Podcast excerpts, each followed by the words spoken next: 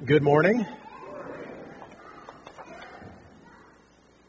We're glad you're with us today. If uh, you are a child and you have stayed behind and you have the blast zone, um, I will try to say all the words I'm supposed to that you get to make check marks on and whatnot. But uh, Mrs. Beheimer will be the one who will uh, check that um, this week, so you can join her right over here after the service is over. As well, as soon as uh, the message is done, I will remind you at that time. But uh, we, um, as was mentioned, Stephen and I will be leaving for Africa late Friday night, and we'll be gone for a couple of weeks. And um, so we would appreciate if you would pray for us and even pray for us before we go. And so after the message is over, um, we're, Stephen and I will be down here and we would ask if you want to come pray for us, then uh, come on down and we can have a, um, a prayer time down here uh, when the service is over. And I was told that I needed to be done with you know some sort of alacrity today. I, I, know I don't always do that, but today I'm shooting for a particular time in my mind. I'm not telling you what that time is, though. Because accountability is overrated. So, open your Bibles to 2 Timothy chapter 3, if you would. 2 Timothy chapter 3, and a familiar passage we're going to be looking at this week. I'm going to read for us verses 10 through 17. You, however, have followed my teaching, my conduct, my aim in life, my faith, my patience, my love, my steadfastness, my persecutions and sufferings that happened to me at Antioch, at Iconium, and at Lystra, which persecutions I endured. Yet from them all the Lord rescued me. Indeed, all who desire to live a godly life in Christ Jesus will be persecuted while evil people and impostors will go on from bad to worse, deceiving and being deceived. But as for you, continue in what you have learned and have firmly believed, knowing from whom you learned it, and how from childhood you have been acquainted with the sacred writings, which are able to make you wise for salvation through faith in Christ Jesus. All scripture is breathed out by God and profitable for teaching, for reproof, for correction, for training in righteousness, that the man of God may be complete, equipped for every good work. Let's pray.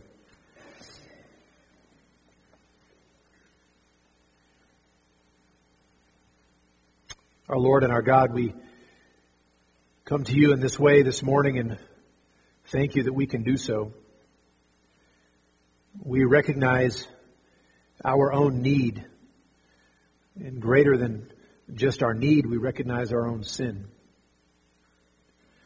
We recognize that we have uh, fallen short of your glory this week. And we confess that to you. And we ask that you would forgive us. And we rejoice in the comforting word from the scripture that says that in Christ we have that forgiveness. So that, as Pastor Woody said, we, we don't face you uh, as, as our judge, but as our Father. And we are grateful. We are grateful for that message of salvation in Christ. Peace with you. We're grateful also that you've given us your word. We get to hold it in our hands and we get to read it at will. We get to learn and study and hear from you. I pray this morning as we have your word open that you would minister to us by your Spirit. Instruct us now, we ask, from your very word, inspired by you and given to us. So be pleased to add your blessing to this time, we pray. In Jesus' name, amen. It's an interesting thought experiment to ask yourself what you might say to someone, a beloved uh, family member maybe, or someone else that uh, you are close to if you knew or you had a very strong suspicion that uh, you were never going to see them again, what would your last words to them be? I think we could probably imagine those scenarios, and maybe some of you have been in those scenarios on the receiving end of that. And uh, those last words are precious to you. It seems like just putting the, the pressure of the final moments, the last conversations, reveals what you truly value, what is uppermost in the mind of the person who is about to pass away. And when we open 2 Timothy and read these words, we, we are looking at really Paul's last message to Timothy, his uh, young disciple and co-worker and uh, son in the faith. And uh, it's curious, it's, it's, it's, it's important for us, it helps us to understand what's being said in this book when we think about the fact that this is the last communication. And Paul seems to be aware of it. He says, that My life is about to be poured out. I know the end is coming. So, what, what sorts of things is he going to include in that last message? In his last words to his beloved Timothy, what is he going to say? Well, Timothy was in a difficult situation. He was a, a, younger man. He was ministering uh, probably in Ephesus, and uh, he was uh, pastoring there, and there were other elders there, and there was difficulty in the church. That some had come in and they were teaching doctrine that was that was contrary to uh, to a biblical doctrine, and and it was difficult. And Timothy was a little bit timid because he was a, a, a young man or younger, and uh, and so he was he was uh, tempted to be faint. And Paul writes to him in First Timothy and Second Timothy, encouraging him to be strong, to have confidence, to stand for what you know to be true. And so uh, Timothy needed that word. Timothy finds himself in this uh, difficult situation. So, what are uh, Paul's top priorities? What is he going to communicate to Timothy in this last message? Well, we see starting in verses 14 uh, through 17, and that's really all we're going to look at today in contrast to those other people teaching the other doctrines, the ones against which Timothy is standing, we read this in verse uh, 14. He says, But as for you, continue in what you have learned and have firmly believed. That's the exhortation that he begins with. Continue in what you have learned and have firmly believed. Not, not deceiving people like these other uh, hucksters who've come in, these others who are teaching a different doctrine, not, not deceiving, not being deceived like these others, but instead you have heard and you have learned what is true. Hold to that. And so he gives, he gives an exhortation at the beginning, pardon me.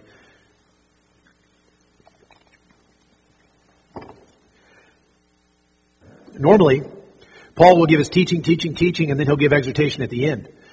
But in this paragraph here, we actually have him starting with the exhortation. Hold firm. Stay, stay in it. Remain in God's Word. Continue in it. And then, in what follows, he gives three motivating truths that uh, Paul wants him to know about Scripture so that he will continue in it, so that he will remain in it. And by extension, these are three truths about Scripture that we are to hold on to, three truths that would motivate us to cling to God's Word, the Bible. And so uh, we have these three, three truths laid out here. We remain in God's Word, knowing its qualities, its sufficiency, and its aim. He continues in verse 14, knowing from whom you learned it. Well, from whom did Timothy learn these truths? Well, we, we read that uh, back in Acts chapter 16, we, we read about the fact that Paul is traveling through in uh, the region of Derbe and Lystra, and there's a, there's a young man named, uh, there who has a, a, a believing Jewish mother and a Greek father, but this man Timothy is a Christian, and, and Paul decides to take him with him. And so we see that Paul has been a large part of the instruction. I mean, can you imagine being discipled by the Apostle Paul? You know, talk about having learned the truths. You would, you would learn them and you would know they were true and you would know them well. Paul is such a good teacher. But it started really before that.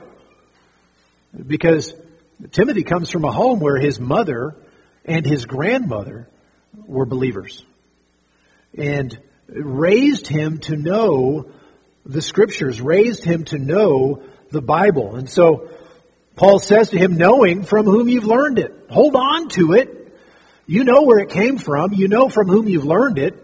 Your mother and your grandmother and me, Paul says. And how from childhood you have been acquainted with the sacred writings. From your very childhood, he had grown up with the Old Testament. What a, what a benefit it is for a child to grow up in a home where the Bible is taught. That from the beginning, the, the Word of God is considered to be the Word of God. And the child is being taught who this God is. The child is being taught what God has communicated to us in His Word. What a benefit uh, Christian kids have, those who grow up in Christian homes, those who hear the Word of God taught from an early age. Paul says of Timothy, from childhood, you've been acquainted with the sacred writings. But he continues, it's not just knowing the Bible. You know, a child doesn't just learn a verse to know a verse. I mean, the child's motivation may be, you know, to, to, get a, you know, candy bar at the end of it or whatever bribe you as parents choose to give your children. By the way, in parenting, I'm all for bribery. Okay. I, am not, I'm not poo-pooing bribery. I think there's a, an appropriate use for it, right? But uh, whatever the child's motivation is, the reason we as Christian parents are teaching our children the Bible is because we want them to know what it says. And Paul emphasizes what it says. He says, From childhood you've been acquainted with the sacred writings which are able to make you wise for salvation. Scripture is able to make you wise for salvation. What does that mean? Well, I as I think about what is involved in salvation, I think about uh, what's involved in uh, what the Bible teaches us about salvation. I think it starts off, first of all, with telling us what God is like. There is a God who is infinite and eternal, and He's holy, and He made us. And we, as the uh, you know, even fallen creatures, even before we were believers, we were aware, in some sense, that there was that God made us and He must be greater than us and creative and powerful and wise to be able to design our bodies the way He has and all of that stuff. But the Bible makes it so clear what this God is like. That He is not only our Creator, He's the one to whom we will give an account, and He is holy. He is free from sin. He is separate from sin. Sin can't remain in His presence. He's holy like that. And so we learn that from Scripture. Well, then we start learning about ourselves. And we start learning about ourselves that, that we are not only His creation and we, we owe Him obedience, we owe Him our very lives, but, but we ourselves are flawed. I think everybody recognizes that there's, there's something wrong. But it's Scripture that puts a fine point on what, is, what it is that's wrong.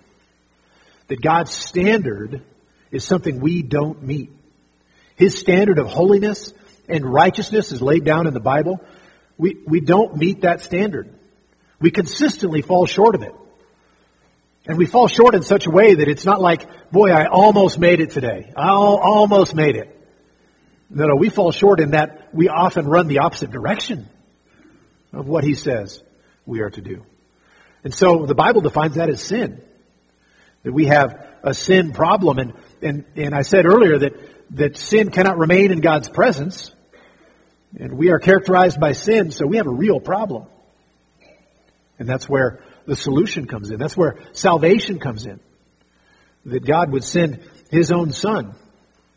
By the way, we would only learn about His Son in the Bible. We wouldn't be able to figure it out with uh, some sort of philosophy, with some sort of meditation, with with uh, by con- by conversing with one another. And what's your experience with the uh, religious experience been like? And we would never arrive at the Son of God becoming man, taking on our flesh, born as a baby and and living as a man, yet always obedient. We would never have come up with that in our minds. We would never arrive at who is this Messiah, this Savior, long anticipated, who walks in this world sinlessly where we haven't, and then goes to the cross as a substitute for us to take God's righteous wrath in himself and bear that in our place. All the way to the point of death and, and burial. And then, of course, as we just celebrated Easter, where God raises him from the dead, restores him to the right hand of the Father. We, we would never have come up with that. We would never have come up with the idea that God himself would take it upon himself to pay the penalty for our sin within himself. That he would take it upon himself to make us right with him, to declare us to be right with him because of Jesus, his son. The only way you would find that out is from the Bible. And so, Paul here speaking to, uh, to Timothy says that these sacred writings are able to make you wise for salvation. But the salvation doesn't just come from knowing the Bible. Right? You could, you could memorize the whole Bible and still miss the point. You could, you could know memory verses all day long. You could, you could have the books of the Bible memorized. You could know what's in each chapter and still not know what the book means. It's not just knowledge about the book that brings salvation. He says the book is able to make you wise for salvation through faith in Christ Jesus. That's the key. That's the message of Scripture that makes you wise for salvation. That's the message of Scripture that shows you wherein is found your salvation. Not just in doing some things the Bible says. Not just in, in, in believing uh, the, the, historical veracity of the Old Testament or the New Testament or even the resurrection of Christ, uh, believing that these things actually happened. That doesn't bring you salvation. Believing that it's true doesn't bring you salvation. It's faith in Christ that brings you salvation. And there's only one place you're going to learn about that from the sacred writings.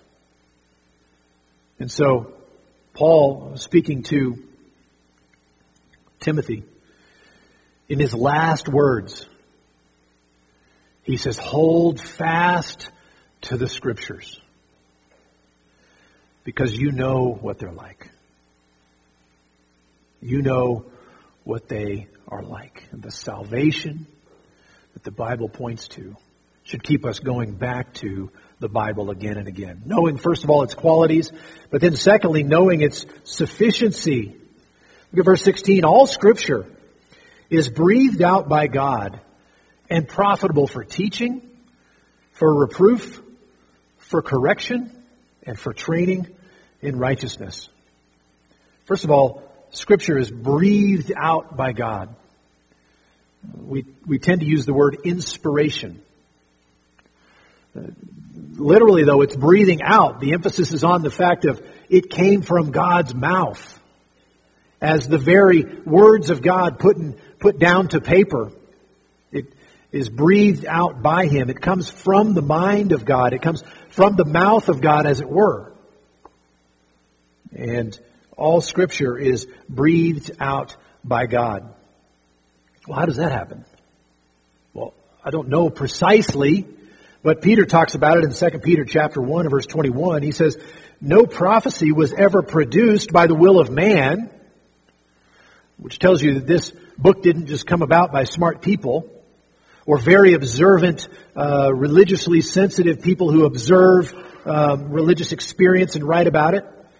It doesn't come by the will of man, but men spoke from God as they were carried along by the Holy Spirit. They spoke from God as they were carried along by the Spirit. And by the way, uh, the more you read your Bible, the more you can see the differences in the different authors. If you're reading John's Gospel, he writes one way, he sounds one way, his language is, is very different than, for example, if you're reading Luke's gospel. Luke reads very differently. He's a, he's a doctor and, and he's, he's well educated and he's well spoken and he's eloquent and, and John, John tends to use simpler language. And he, he, he relies on a turn of phrase, not on big vocabulary. He, he relies on, on different things than Luke does. And yet, even though they're so different, yet their message is the same. Their message communicates truths about the same God. Truths about salvation and about us that are very complementary to one another. So that you might find out different information in John than you did in Luke, but it all came from the mouth of God. And so, Paul says here that uh, all scripture is breathed out by God, comes from Him. And by the way, this is why we trust it. Do you think that Almighty God, who thought up this universe and then spoke it into existence, who keeps it going even now, planets we've never even heard of, and, and solar systems that, that never entered our mind that, that uh, man will never learn about this side of glory. He keeps all that spinning.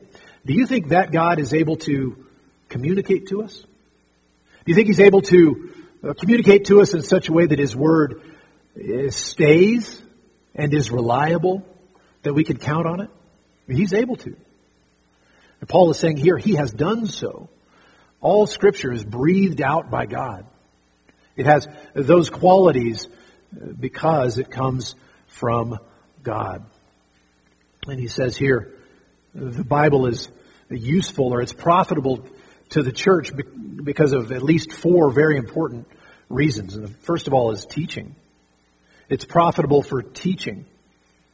Well, teaching, I think, is relatively straight. I think if you're reading the King James, it will say doctrine. That's the same word. The teaching, the doctrine, it's the same exact thing. And so, well, of course, we're not surprised to learn that there is doctrine in Scripture, that there are truths being communicated by God to us. Often even truths we would never know had God not communicated to us. And that's a strong emphasis, by the way, the teaching is a strong emphasis in all of the pastoral epistles.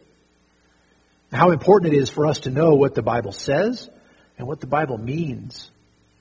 And so we teach his word. For example, in 1 Timothy chapter 4 and verse 6, Paul says, if you put these things before the brothers, you will be a good servant of Christ Jesus, being trained in the words of the faith and the good doctrine that you have followed. Doctrine is important. Teaching is important. 1 Timothy 4 verse 13, until I come, devote yourself to the public reading of scripture, to exhortation, to teaching. That's what we're supposed to be about. So today we're obeying that. That's what we're doing today. Uh, 1 Timothy 4:16 keep a close watch on yourself and on the teaching. Persist in this, for by so doing you will save both yourself and your hearers. So we teach, and we persist in teaching, and we persist in paying attention to our teaching. Teaching is not all that we do, but it's an important part of what we do. And then finally, as a correction, he says in 1 Timothy chapter 6, verses 3 and 4, if anyone teaches a different doctrine and does not agree with the sound words of our Lord Jesus Christ and the teaching that accords with godliness, he's puffed up with conceit and understands nothing.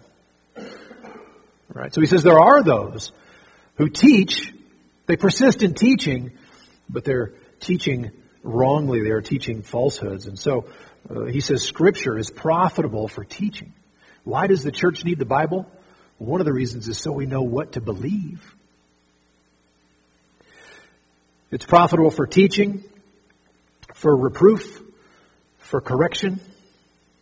Now, what do those two things mean? We don't use the word reprove all that much. I think another version says rebuke and correction. We use that one all the time. But those, those two middle ones are, uh, there, there are four statements being made here, four aspects that are being talked about. The two middle ones are very, very closely related. The first one I mentioned was teaching. That's a positive presentation of what's true. This is true. Okay? That's teaching. Well, mixed up in reproof and correction is the idea of a negative presentation of saying, and this, this is true over here, and this is not true. This thing is not true. It's inconsistent with God's Word. And closely related with that is practice, the lifestyle. Saying this practice is unbiblical. This practice is ungodly. So whereas uh, the first one, teaching, and by the way, the last one, training in righteousness, are both positive presentations. This is what you are to believe, that's teaching. This is what you are to do. That's training in righteousness. The two middle ones are corrections. If you believe this, you're believing something that's false. If you're, if you're doing this, you're doing something that's ungodly. It's a corrective.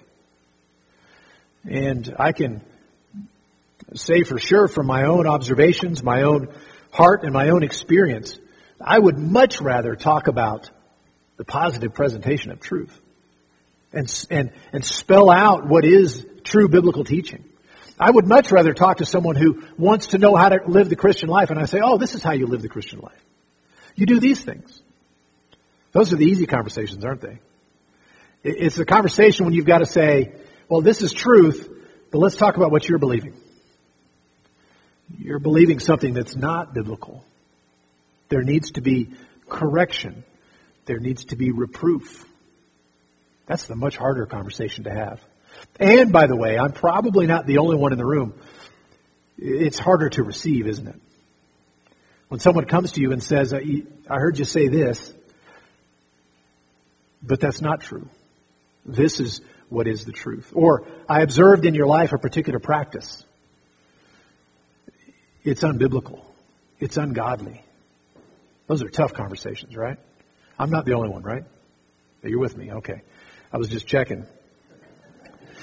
It's hard to hear that. It's hard to hear correction. That takes that takes humility in, in ways that, you know, it's not a lot lot of fun to be humble in those ways because sometimes it's humbling, right?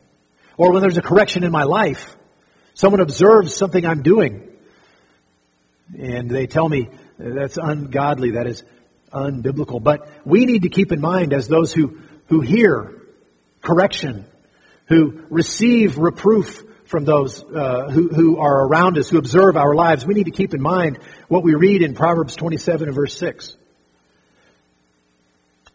Faithful are the wounds of a friend. Faithful are the wounds of a friend. And when a Christian comes to us and a Christian says, you know, I've, I've been watching your life and I, I, see that you have been doing this thing. I, I need to, I need to tell you, brother, sister, that's ungodly. We need to make a correction, a course change in regard to this issue. When we hear that, and that's hard, isn't it? You maybe can remember a time when that's happened. Maybe you can remember your response to it, whether the response was outward and a stiff arm, you know, almost physically, or whether it was just internally. You know, like my wife says, I may be sitting down, but I'm standing up on the inside. maybe that's what you remember, right? Remember that faithful are the wounds of a friend. We, we have blind spots in our own lives, in our, in our beliefs, in our practices. And we need to be humble enough before one another that we can, that we can receive that reproof when it comes. We can receive that correction. That takes a work of the Spirit in our hearts. That takes God having humbled us to bring us to that point. But just as it is hard to receive reproof and hard to receive correction, it's also very difficult to give. Now, some people, some people really, you know, give a lot of reproof, a lot of correction, right? But, uh, but I think for most of us, it's very difficult uh, to reprove and to correct the way we ought to. And so Paul in 2 Timothy chapter 2 and verse 24 and 25, he gives this caution that I think uh, some of us need to hear. The Lord's servant must not be quarrelsome, but kind to everyone, able to teach, patiently enduring evil, correcting his opponents with gentleness. There's an instruction there. And notice that he did not say, just avoid that whole correction thing. Right? That's a, that's a, that's a road that leads to problems. That's not what he says. Do it with gentleness. Do it with humility, long suffering. But do it. We owe it to one another, and we owe it to our Lord to treat one another that way. And the Bible is the source of our correction. The Bible is the source of our reproof. If I come to you to make an observation about your life and I say, well, I, just, I don't like that you do that. Oh, is there, I'm, I'm sorry, you know, is there a biblical reason or whatever? No, I just don't like it. I mean, I don't do that, so you shouldn't do that. How's that going to play, right? Not very well. The source of our correction whether it's a doctrinal correction or whether it's a lifestyle correction, is God's Word. The Bible says be gentle and lowly. And you're violent and pushy. I don't know. right? So let's come into line with Scripture. The Bible is profitable for teaching, but it's also profitable for reproof and for correction. And finally, it's profitable, profitable for training in righteousness. This is again a, a presentation of what, what, what our lives are to look like, how we are to behave. A Christian is not merely someone who has been redeemed, not merely someone who has received forgiveness. A Christian is someone who has been redeemed, someone who has received forgiveness. But that forgiveness and that redemption leads to a change of life, leads to a particular kind of behavior.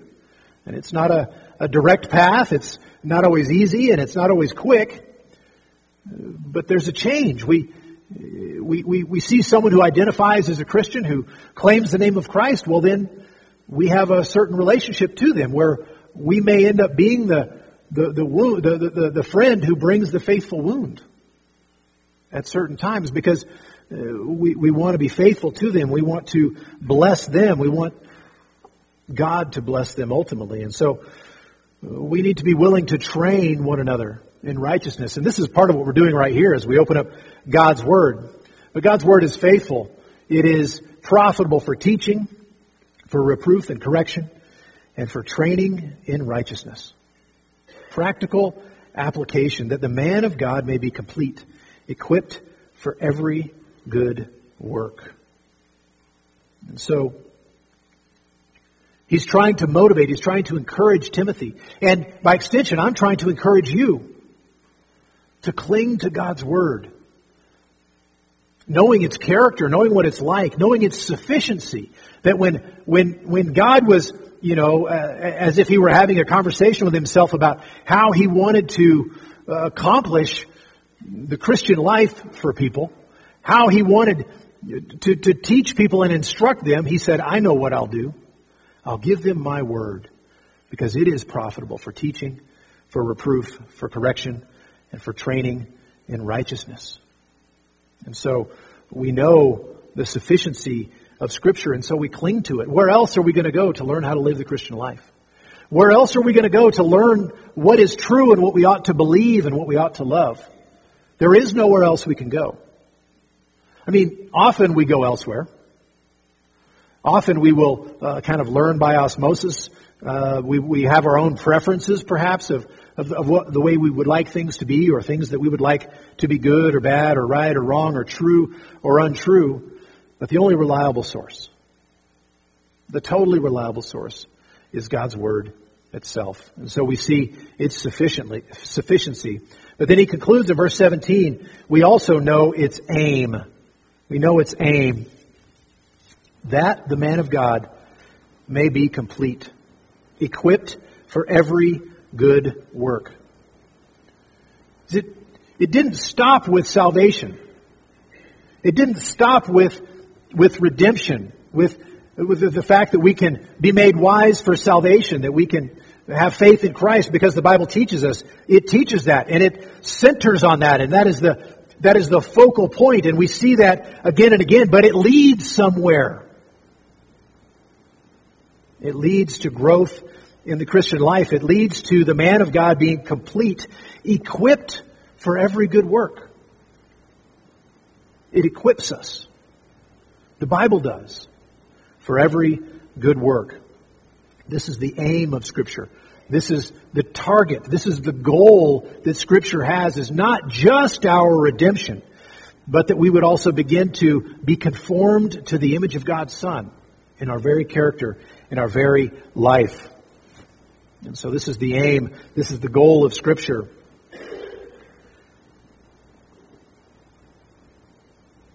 in order for man to have everything he needs, in order for the Christian to have all that is needed to live as a Christian, where do we go?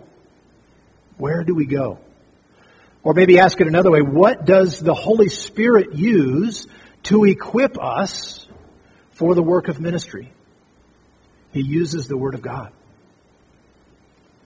And so, by the way, this is the reason that uh, Stephen and I are going to Africa. We were asked by Pastor Boniface if uh, if our elders would uh, would come over and train their pastors. And we were excited to do that. And, and so Stephen and I are going for that purpose. But what we're training them in is the teaching of the Bible. We want them to have better access to the Word of God. They've got the Bible in their language, and they can read it, and, and they do, and they teach it. But our desire is to help them better access the Word of God, which is profitable for teaching and reproof and correction and training in righteousness. That the Christians in Burundi would be complete, adequate, complete, prepared, equipped for every good work.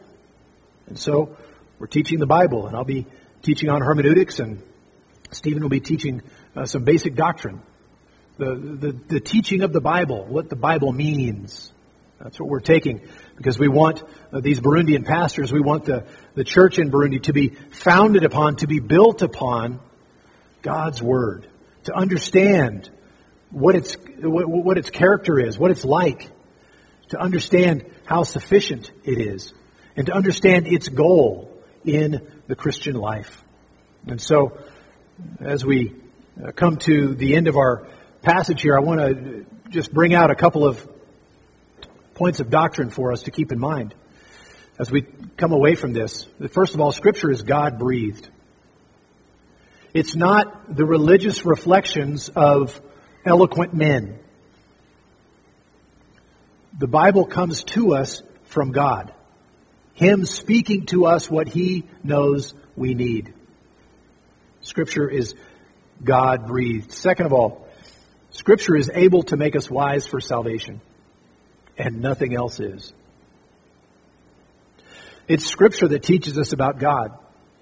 It's Scripture that teaches us about ourselves and about our very need before God. It's only Scripture that teaches us the solution to this in Christ.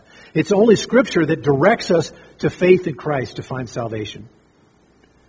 Now, we can share with each other, and we do. But when we're doing that, we're sharing Scripture. And so Scripture is able to make us wise for salvation. And thirdly, Scripture is sufficient for equipping us in every way that we need to serve God. We don't have to go and take a leadership course somewhere. Those may be fine. We don't have to go and take a, a, a, strategy course or, or, or a business course or something like that to, to grow in the Christian life. We, we may do those things and those may be fine things, but the, the thing that is sufficient, the thing that is essential and the core and fully in itself capable of preparing the Christian to walk with God, to serve God in all the ways that God wants, is the Bible itself. That's what it's profitable for. And so that's why we're uh, having the Bible open in front of us right now and talking about what God's Word says because we are being equipped. Being equipped even now. So Scripture is sufficient for equipping us in every way we need to serve God. And so, what's the application? Take advantage of the Scriptures. Take advantage of the Scriptures. How often do we go through a day and we think, wow, maybe I, uh, I could have read my Bible today, but I didn't, right? Or, or, or how often do we go through the week without pondering what we heard on a Sunday or preparing for what we're going to hear on a Sunday? How often do we let opportunities pass when we could be talking about what, uh, what Scripture teaches, but instead we're talking about something different, right? Let's take advantage of the Scriptures. We have them uh, readily available to us like nobody else in history.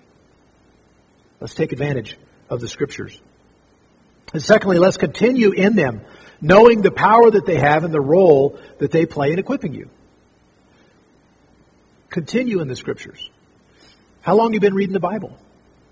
I was talking to someone who assured me that at a certain point in his Christian life, he thought, well, he, you know, pretty well knew everything that was really necessary.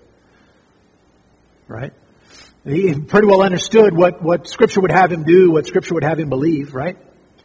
Well, we come to a place where we understand the basics of the gospel. We understand the basics of who God is and who we are and what this Christian life is like and how to share the gospel. We learn those things, but are we done? Have we grasped all that God spoke to us? All that God sought to teach us? No, we've not. If we continue studying the scripture and we continue trying to understand what God is saying here, we will do so to the day of our death, and it would be a profitable use of our time the whole time. How useful we would be to our families if we understood the, the doctrine of Scripture better. How useful we would be in our church, in our, in our conversation, in sharing the gospel.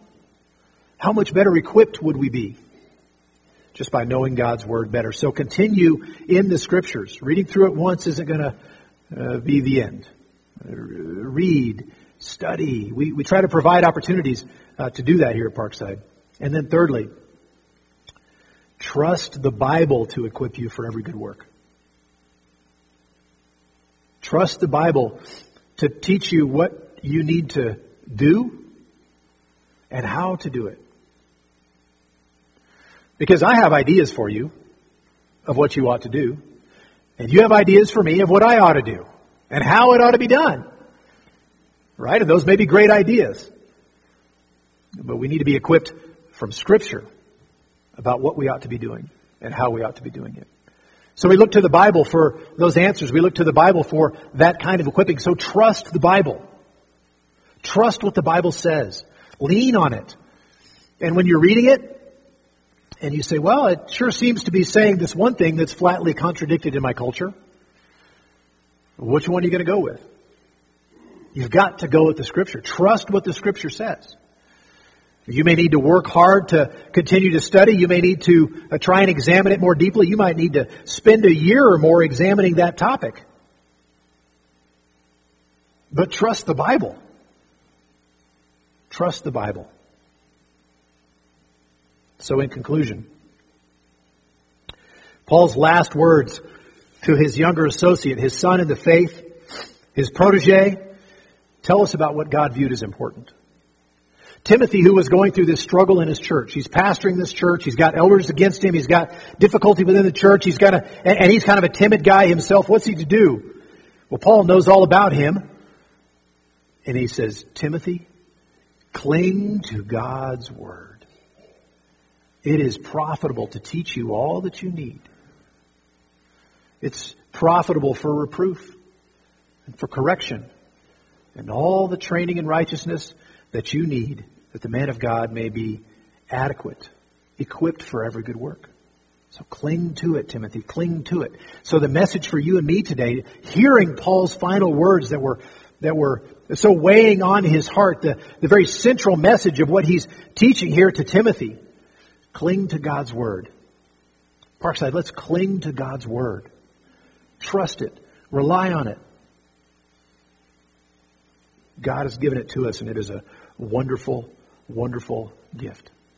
And so as Stephen and I go to Africa and we're going to teach, be praying for us, by the way, and we'll give an opportunity in just a few moments here to pray for us. But our desire is that the church in that region in, uh, in Africa there would be blessed to know and cling to God's Word even more strongly.